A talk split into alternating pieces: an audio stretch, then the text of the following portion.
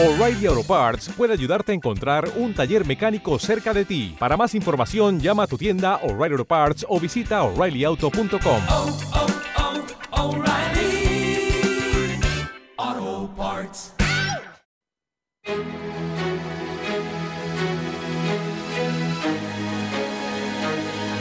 En Radio Intereconomía, la tertulia capital con Susana Criado.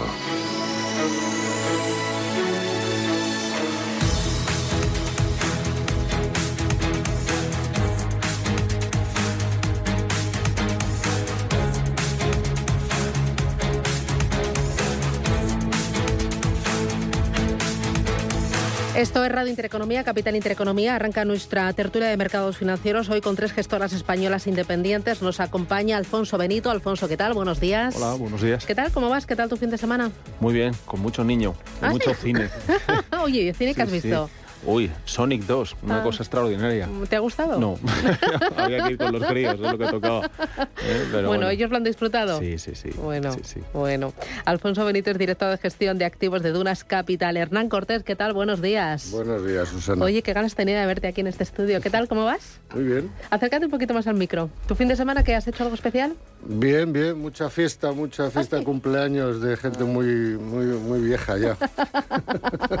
Oye, pero eso es bueno, ¿no? Aquí Ya, estamos para ya. sumar. Estamos para, para celebrarlos, no para no celebrarlos. Claro, hay que sumar, hay que sumar. Oye, pues nada, me, me alegro.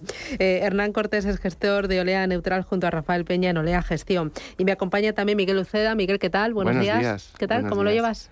Muy bien, muy Sí. bien. Este fin de semana he estado visitando a mi sobrino, que tiene 10 10 semanas. Diez semanas. Y es Un una locura, sí, bueno, a sí, mí me sí. encantan los críos pequeños. Es increíble cómo crecen. Mm. Ya, sí. que cuando llegan a adolescentes Sí, dices, ¿por qué no me los es. habré comido en su momento? Efectivamente, y yo me quejaba, madre mía. Efectivamente. Miguel Uceda es director de inversiones de Wealthia Management. Eh, oye, enseguida miramos a- a- al trimestre que tenemos por delante y al mes de, de abril que tenemos por delante. Pero antes me gustaría eh, saber cómo, cómo- cómo os ha ido las carteras durante el mes de marzo, eh, que ha sido un mes bastante convulso, con mucha volatilidad en la parte de renta variable y en la parte de renta fija, no te quiero ni contar. Eh, ¿Cómo os ha ido, eh, Alfonso, a vosotros en Dunas? Eh, bien, la verdad es que hemos acabado quitando un fondo indexado americano, pues todas prácticamente en positivo. Bueno, tenemos una que está a cinco puntos básicos negativa, pero la verdad es que bien. eh, nosotros est- llevamos con bastante tiempo un posicionamiento eh, claro a que los tipos de interés no tenían otro camino que subidas y en la parte de, de renta variable eh, eh, diría que casi extremadamente cautos, ¿no? Con lo cual eso y con, con algunas apuestas tácticas que hemos tenido en las carteras, pues la verdad es que el resultado ha sido bastante bueno y, y hemos conseguido además que la volatilidad sea bastante baja, así que por ahora no nos podemos quejar. Oye, ¿cómo has conseguido que la volatilidad se baja? Redu- Reduciendo riesgo, básicamente, Ujú. utilizando opciones, eh, futuros eh, y sobre todo empresas eh, que sean muy defensivas, muy centradas en, en pagos de dividendos, en, en redes eh, de electricidad y por otro lado una de las apuestas que mejor nos ha funcionado y que nos ha aguantado bastante bien las carteras ha sido la apuesta por empresas de defensa que las, las incorporamos en cartera en el, en el último trimestre del año pasado, a raíz de, bueno, pues de la salida de Estados Unidos apresurada de Afganistán. Y bueno, pues no esperábamos que ocurriera nada de esto, pero la verdad es que han tenido un comportamiento extraordinario y han compensado muchas de las caídas de, otros, de otras Bueno, carteras. eh, enseguida vamos a entrar en detalle, que me interesa esos movimientos en cartera. Hernán, ¿a vosotros cómo os ha ido en el trimestre y en marzo? Bueno, en marzo bien, la verdad es que fue un, un mes de ida y vuelta y que, que, bueno, aprovechando los, los bajos de principios de marzo, pues no- hemos acabado en positivo, eh, hemos sacado en positivo el mes. Y el, el trimestre, pues no tan bien como Alfonso, sí estamos eh, ligeramente negativos. La verdad es que es un, un año complicado para estar en positivo. Mi enhorabuena para Alfonso porque prácticamente la totalidad de los activos están en negativo. O sea, lo que más me sorprende de este trimestre eh, es que la renta fija, los índices de renta fija, tanto gobiernos como crédito, están en rentabilidades negativas del 6-8%, que son rentabilidades de magnitud de, las bolsas, ¿no? de los índices de bolsa. Es muy raro ver una caída de un 6-8% en un trimestre en índices de renta fija. De hecho, creo que no pasaba desde el año 80 en Estados Unidos y en Europa, pues probablemente desde la reunificación de Alemania. Entonces, bueno, la verdad es que ha habido muy pocas oportunidades Y, a pesar de entrar con enorme prudencia con respecto a los tipos de interés en el año, que eh, la verdad es que es- ese movimiento sí que lo preveíamos, entendíamos que era un año de crecimiento económico sustancial y, y la posición en bolsa no fue tan excesivamente prudente como la de tipos de interés. Entonces, bueno, eso nos ha llevado a, a terminar el, el trimestre más o menos en menos 3%, pero bueno, que esperamos que durante los próximos trimestres se podrá recuperar. Eh, ¿Vosotros, eh, Miguel? Pues eh, igual eh, no podemos evitar las caídas de- del mercado. Las carteras prudentes, sobre todo, son las que quizá más han sufrido en relativo después de unos años de rentabilidad muy buena. Eh, pues ahora se encuentran con que no hay activo prácticamente más allá de eh, un par de cosas: liquidez, eh, fondos o activos ligados a inflación y para de contar, ¿no? Hasta los más conservadores han sufrido durante el comienzo de año pero hablamos de rentabilidades, pues a lo mejor en el trimestre de caídas cercanas al 2%, mientras que los fondos y las estrategias más agresivas, eh, pues que llegaron a acumular caídas eh, cercanas al 10% o, o incluso más, los índices llegaron a caer en algún momento cerca de un 15%, eh, se han recuperado fuertemente, ¿no? Además ahí nosotros di- distinguimos dos tipos de perfiles.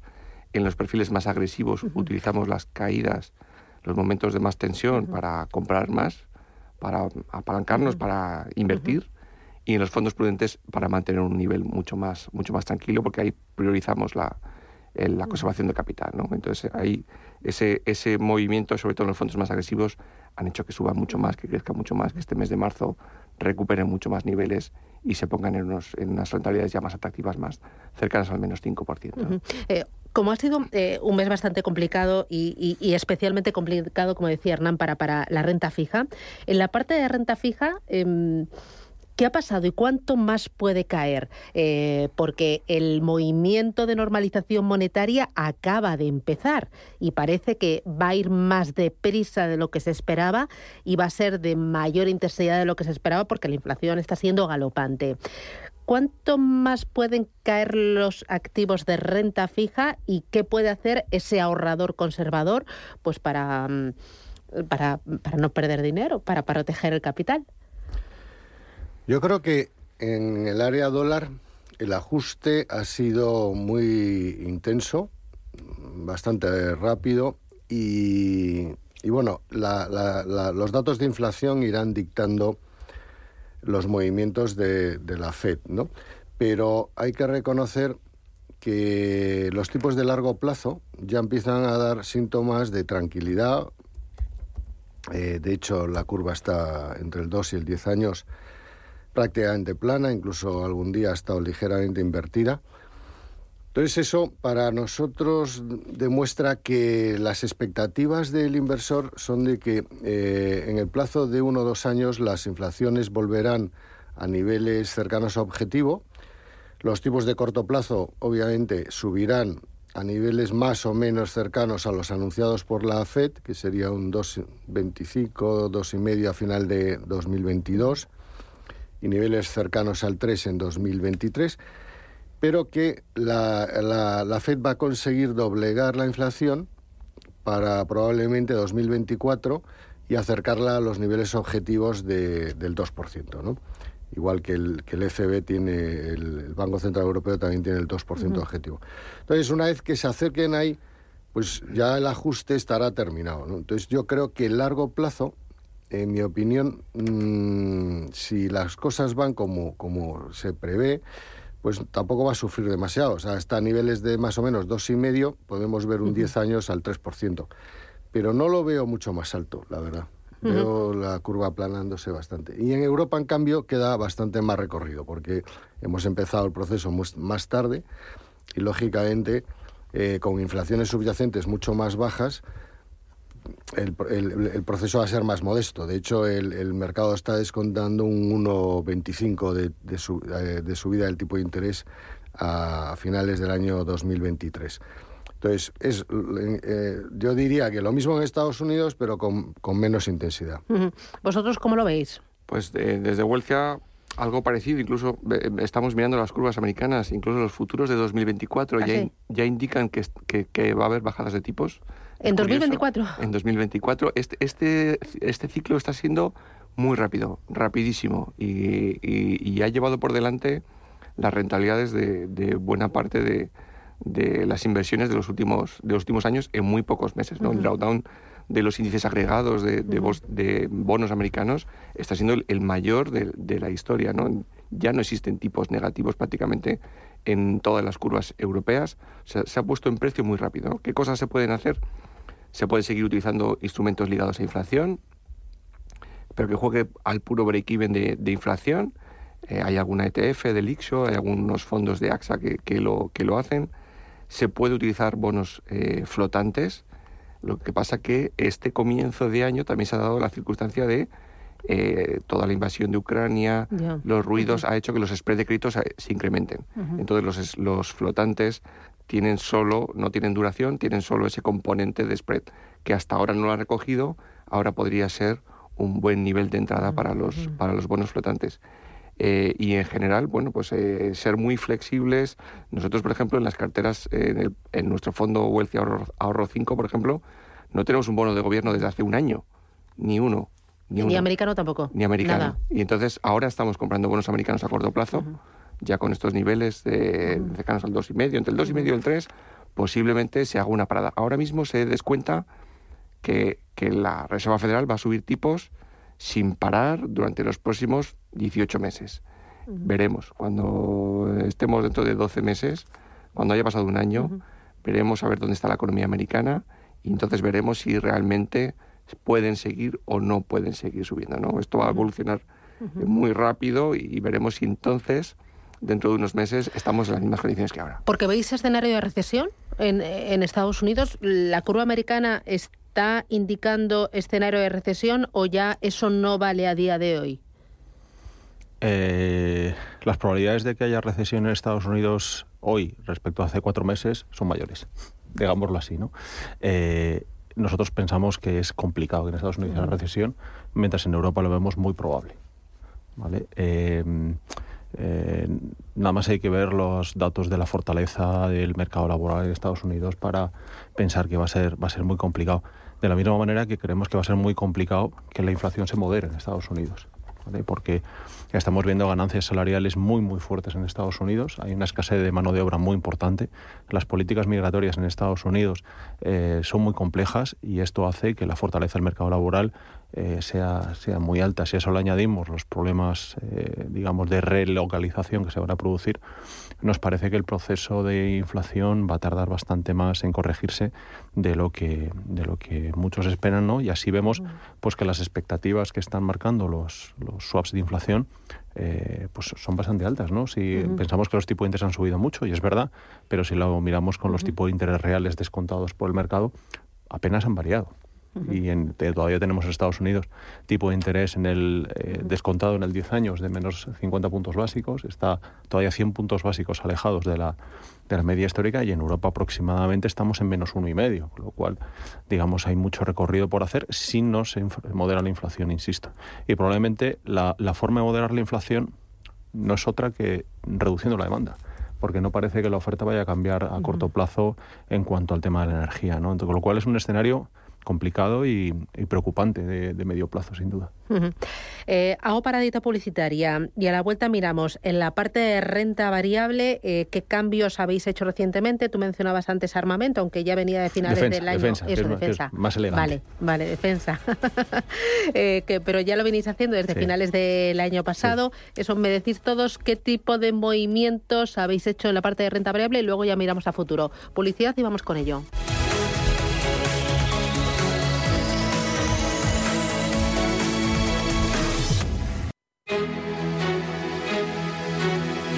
Escucha, invierte, gana. Capital Intereconomía.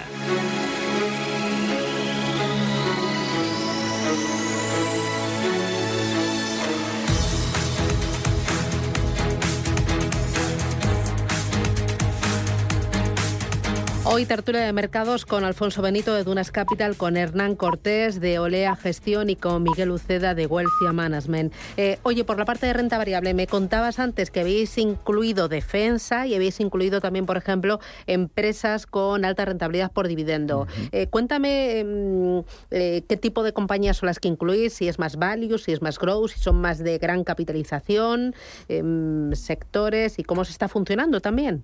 Bueno, pues como, como decía antes, ¿no? Eh, a, a raíz de la última parte del año pasado incluimos básicamente dos empresas en, en nuestra cartera, que es, pe- que es pequeña, en, en todos nuestros fondos Dunas, básicamente dos compañías, eh, Thales, que es la líder francesa en temas de defensa, y Hensoldt, que es un spin-off de, de Airbus.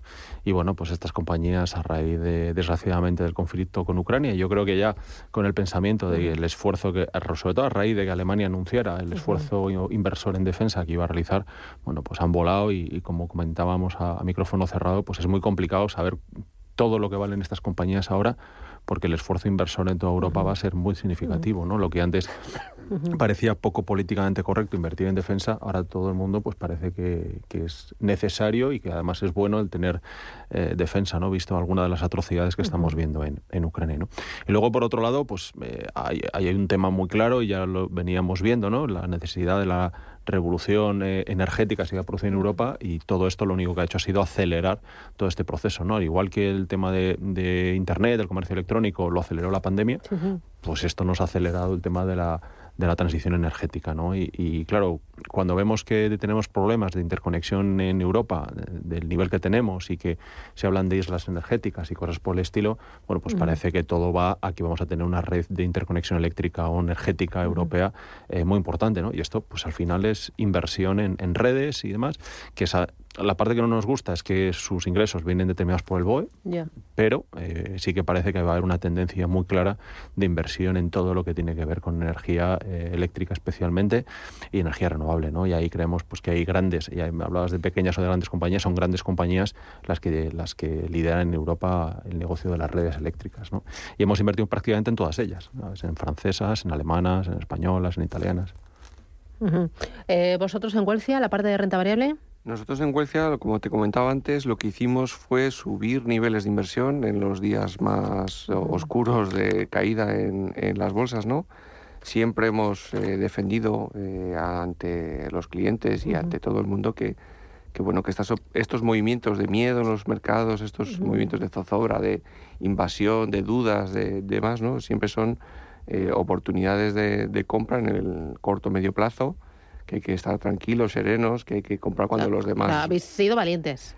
Bueno, es que es lo que hay que hacer. Yo creo que al final para ponerse nerviosos nosotros somos inversores profesionales Ya. y los inversores debemos de plantearnos a futuro qué ocurre, ¿no? Y, y esa es una de las decisiones más importantes que, to- que tomamos, pero luego hemos también ido haciendo alguna cosa. Por ejemplo, eh, los niveles de volatilidad no eran de comprar eh, eh, coberturas, eran de vender de, vender volatilidad, ¿no? Aprovechamos para hacer algunas ventas de puts, a hacer eh, caja con, con la alta volatilidad del mercado.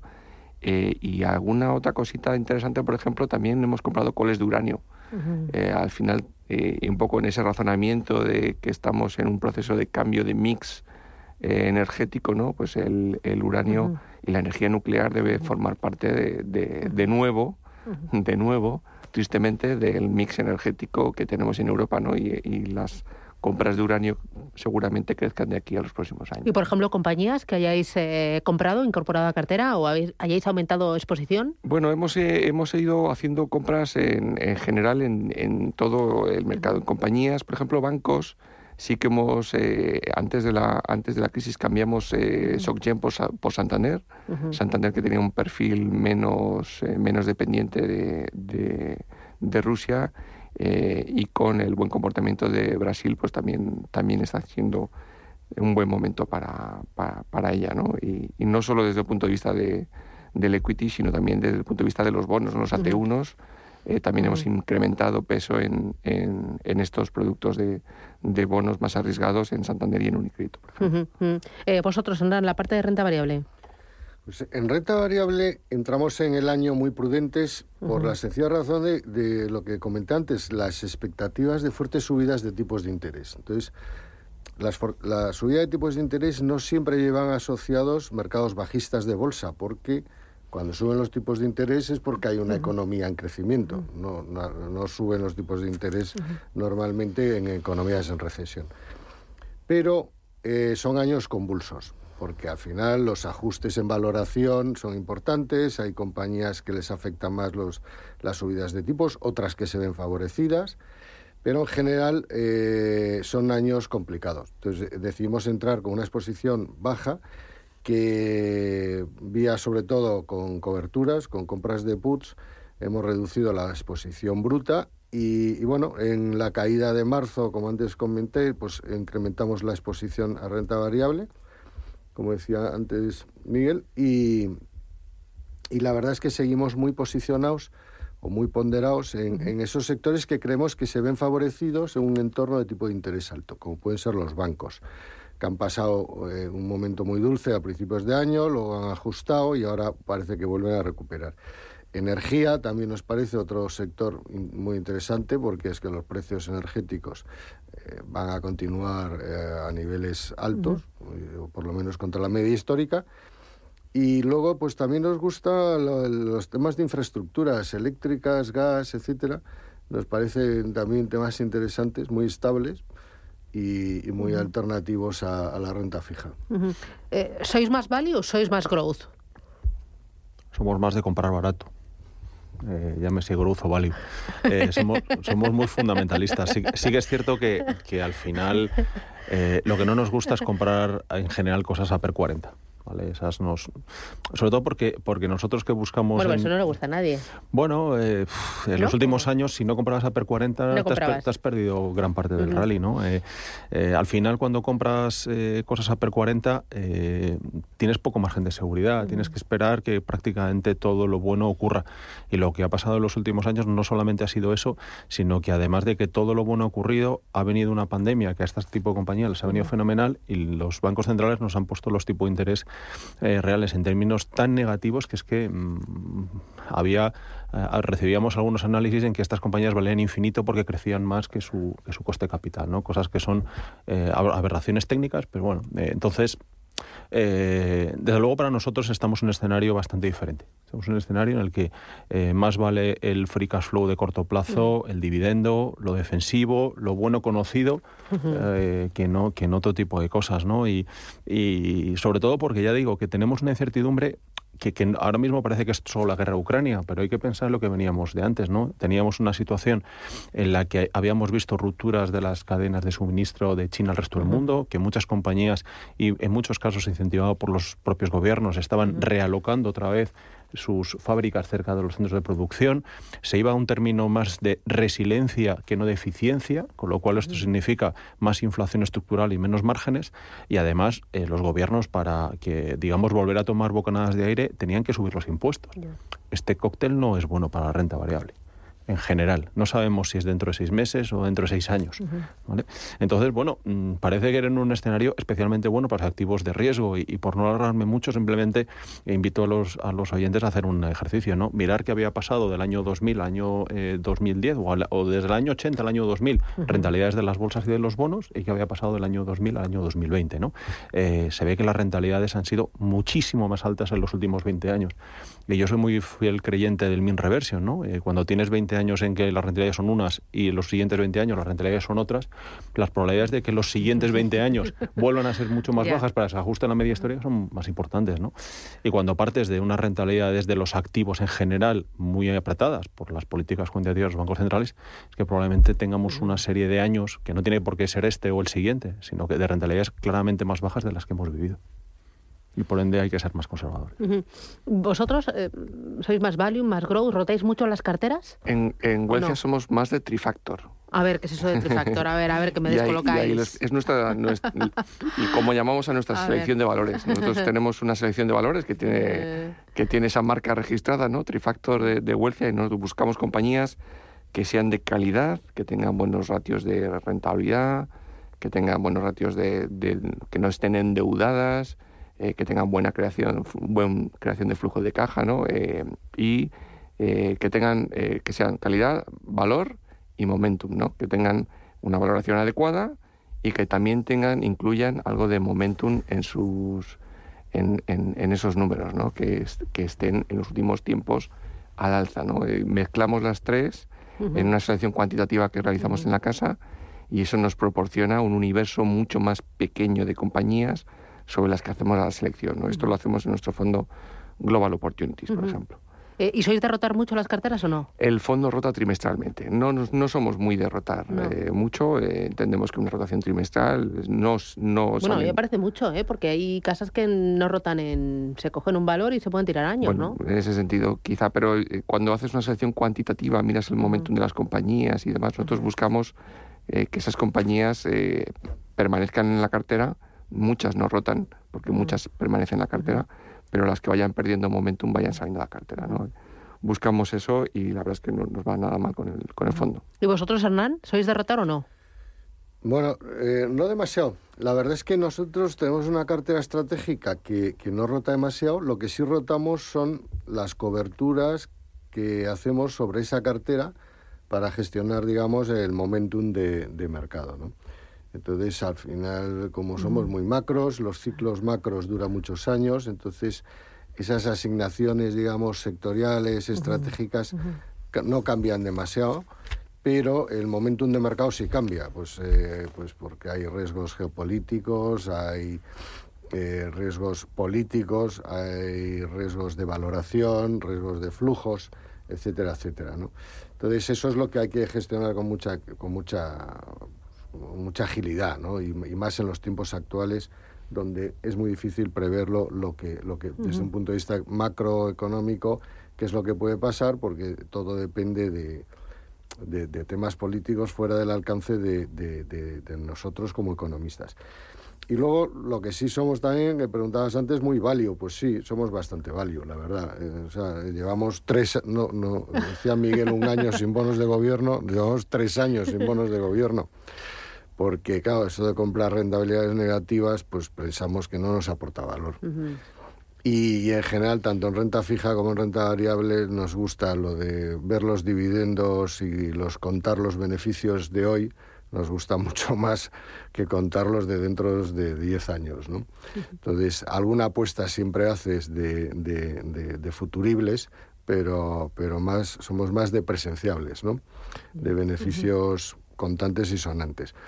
Y ahí y, dentro de los sectores, por ejemplo, el, el sector tecnológico, que se asocia con el growth, eh, y tiene sentido, porque la verdad es que crece muy por encima de los sectores tradicionales, pero ahí estamos, por ejemplo, en compañías que entendemos que son muy value dentro de, de ese, de, de ese sector growth. ¿no? Por ejemplo. Pues, pues de todas las, las grandes tecnológicas que conocemos, ¿no? Y pues el propio Amazon, que está, ha estado a múltiplos altísimos, gana muchísimo dinero eh, a, a día de hoy, ¿no? Eh, pues un Google, eh, un Microsoft, un Apple, ah, son compañías que ganan dinero a expuertas. O sea, y, y eso lo tenéis en cartera. Sí, Y lo consideráis value. Claro, sí, aunque están en un sector que es tradicionalmente growth, nos parece que son que son value, porque es que son grandes cantidades de beneficios a muy muy corto plazo. Entonces, yo creo que ahí descuentas flujos con mucha seguridad, porque tienen franquicias de negocios muy estables. Y, y- y ganando dinero muy a corto plazo, con lo que ahí no hay que hacer descuentos a 20 años. Bueno, yo no entiendo la vida sin Google. Y Por mi hija no lo entiende sin Amazon. No, no, si es que las franquicias son, son franquicias difíciles, difíciles de arrebatar. Bueno, me voy a la última parada publicitaria, a la vuelta. Eh, ahora, en este eh, mes de abril, empezaremos a conocer los resultados de las compañías cotizadas y nos dirán cómo les ha ido en este primer trimestre y presentarán sus guías para lo que queda. Con el tema de la inflación, con el tema también de, de la guerra de Ucrania, ¿qué esperáis de esos resultados empresariales? Y luego, estamos en un escenario de fuerte inflación, pero muy fuerte. Eh, ¿Hay algún tipo de sector, algún tipo de compañía que nos pueda permitir refugiarnos eh, de esa escalada de precios? No sé, eh, bienes básicos o inmobiliario, estoy pensando, no sé. Publicidad y vamos con ello.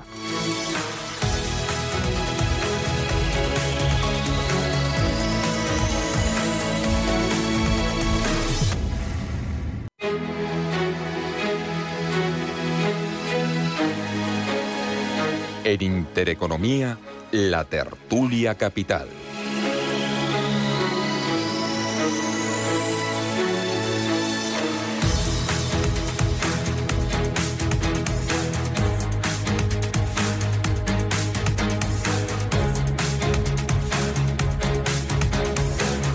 Bueno, nos queda muy poquito tiempo. Eh, a modo de titular, eh, ¿algún eh, activo o algún sector para protegernos de la inflación, eh, Alfonso? Eh, mucha gente piensa en, en la renta variable, ¿no? Eh, muchas veces porque, porque bueno, eh, tradicionalmente lo han hecho bien cuando la inflación sube, ¿no? Eh, pero sí que es cierto que yo creo que hablar de la renta variable en general eh, quizá es demasiado generalista, ¿no? Y hay que ser muy específico y analizar aquellas empresas que tienen capacidad para traslasa- trasladar la subida de precios, ¿no? Y probablemente sean eh, más lo que podemos llamar empresas de suscripción, ¿no? En las que, pues, eh, por pagar un euro más no te vas a dar de baja, ¿no? Pensemos en nuestra casa si, si perdonar porque voy a dar nombres, si quitamos a los chavales Netflix o les quitamos, no sé, HBO, O les quitamos cosas de estas, ¿no? Cuando te suben pues tu suscripción de 10 a 11 euros y medio, ¿no? Eh, todo aquel que mantenga su empleo va a seguir pagándolo, ¿no? ¿Algún otro sector activo para protegerse de la inflación? Bueno, en estos casos, con la subida del incremento del, del, del coste del petróleo, por ejemplo, o sea, del petróleo, pues serían las energéticas, ¿no? Está claro que, que se van a ver beneficiadas en este trimestre de beneficios, ¿no? Sería uno de ellos, por ejemplo. Y los bancos, claramente. Pero los bancos han hecho la travesía del desierto, nueve años, no, siete años con tipos a negativo, y yo creo que empezarán a respirar otra vez. Oye, y para el siguiente o para el primer trimestre del año, ¿esperamos eh, que las empresas anuncien eh, eh, revisión a la baja de, de beneficios, Alfonso? Pues, en términos generales, eh, así debería ser. ¿no? Eh, creo que desde la última vez que dieron resultados a ahora, pues, cuanto menos eh, deberíamos esperar una rebaja de expectativas o al menos falta de visibilidad. ¿no? Eh, todavía, y sobre todo ya si no miramos la de este año, si no miramos la del 2024, están un 40% por encima del 2021. Con lo cual a nosotros nos parece que son demasiado optimistas. Hernán. To- Totalmente de acuerdo. O sea, esta, la- los, los aumentos de costes van a reducir márgenes. He visto estimaciones, la verdad, bastante fuertes de caída de márgenes. En Estados Unidos del 18 al 11%. Y, y bueno, no sé si serán tan graves, pero lo que está claro es que el aumento de los costes, tanto de mano de obra como de to- to- todo tipo de inputs, pues va a estrechar los márgenes y venimos de márgenes muy altos. ¿eh? Y Miguel. Lo que pasa es que también lo pensábamos en el anterior trimestre y luego cuando miramos las cifras dijimos, Jolín, pues lo han hecho bastante bien, ¿no? Entonces seguramente se vean perjudicadas, ¿no? Pero sobre todo la bolsa americana siempre es muy resiliente, ¿no? Siempre, siempre lo hace bastante mejor de lo que esperábamos. Y que nos vamos, Alfonso Benito de Dunas Capital, Hernán Cortés de Olea Gestión y Miguel Uceda de Wealthia Management. Un placer, gracias, que tengáis feliz semana y a por el lunes. Feliz día. Adiós. Gracias, chao, Igualmente, chao. un abrazo. Dunas Valor, la gama de fondos que protege al máximo su inversión, ha patrocinado este espacio.